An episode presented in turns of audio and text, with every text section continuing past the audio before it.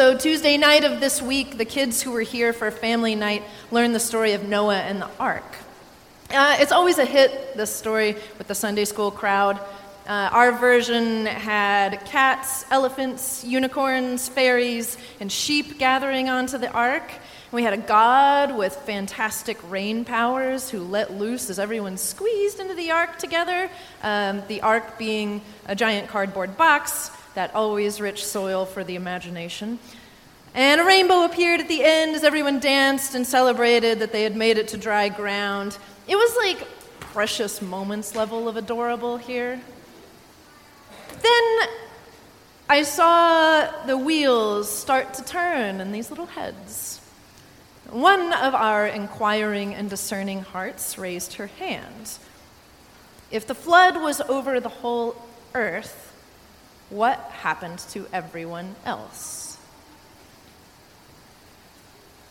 I know I can't guess the exact reasons why parents want to bring up children in the church, but my hunch is that they want to their kids to know a God who loves us without exception to learn the basics of a moral and Christian life. Of course, the only moral and Christian answer to that question that she asked was the truth. They died, I said.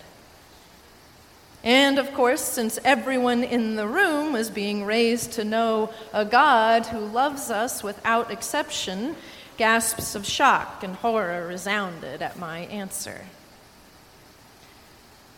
Maybe it's been a while since Sunday school for you, but you know the story of Noah and the ark.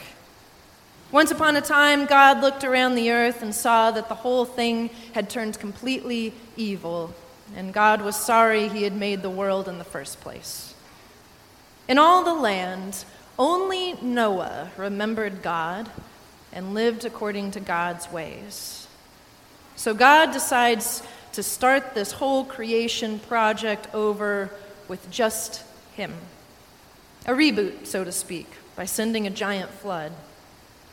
The waters rise and destroy everything and everyone on earth.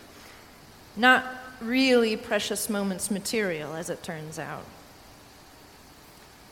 So, to share with you what's difficult for me as these kids as priest is just hoping they'll hang on to this story long enough, right? Long enough that after they grow out of loving it for the way that they can play cats and elephants and fairies in a cardboard box. Because it's going to be a while before they learn that every other ancient Near East and Mesopotamian culture had their own stories of a great flood caused by the gods.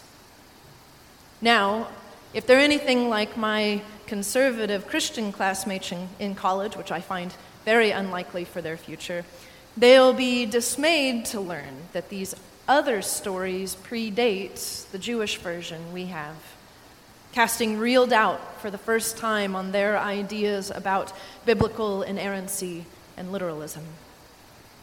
But, as if I imagine, their inquiring and discerning hearts are still intact they might see something like hope in learning this. Like maybe this story was a story about us making sense of a tragedy that every culture experienced. And if they're still good Episcopalians by that time, they'll ask the questions that a good Bible reader asks What's the point in retelling a story? How did their Jewish version differ from the others?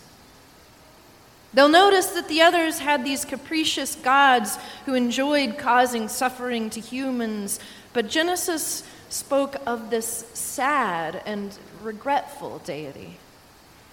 They'll notice in the Babylonian tales that humanity survived only through their own cleverness and deceit, but that the Jews were trying to say something about a God who worked to protect the one good thing there, and who ultimately vowed to never again destroy the rest, no matter how bad we got.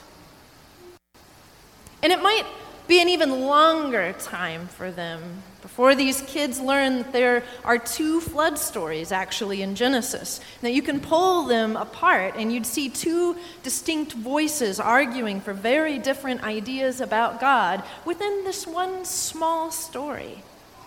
I mean, let's be real, they probably won't learn this unless they attend seminary, but it's interesting nonetheless. One of these versions of God will be a sad and regretful father who ends up regretting the destruction he brings more than he does the evil that humankind commits. In the other version, God's like a priest who cannot abide the impurity and violence consuming the earth, and so establishes a covenant with Noah in order to make sure someone knows what a holy life looks like. So, there's disagreement as to the nature of God, even within these just these few pages of the Bible itself, which I hope they'll find enlivening.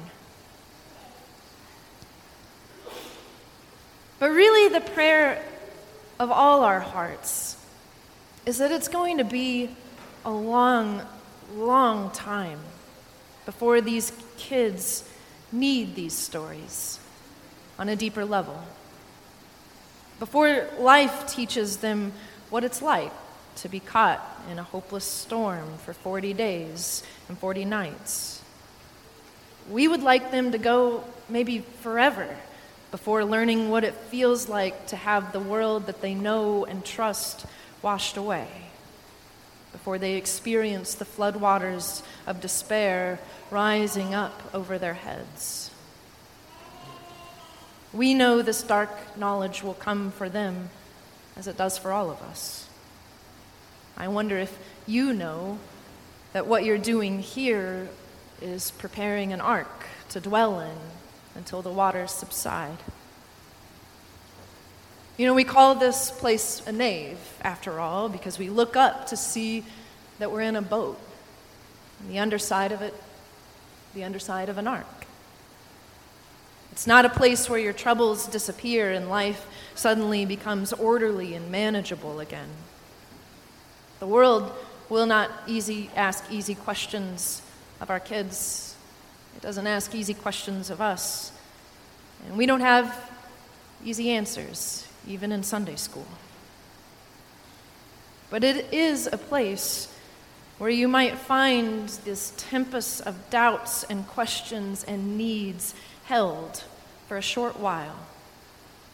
A place where you too come to find the deep peace and wisdom of a God who loves you without exceptions.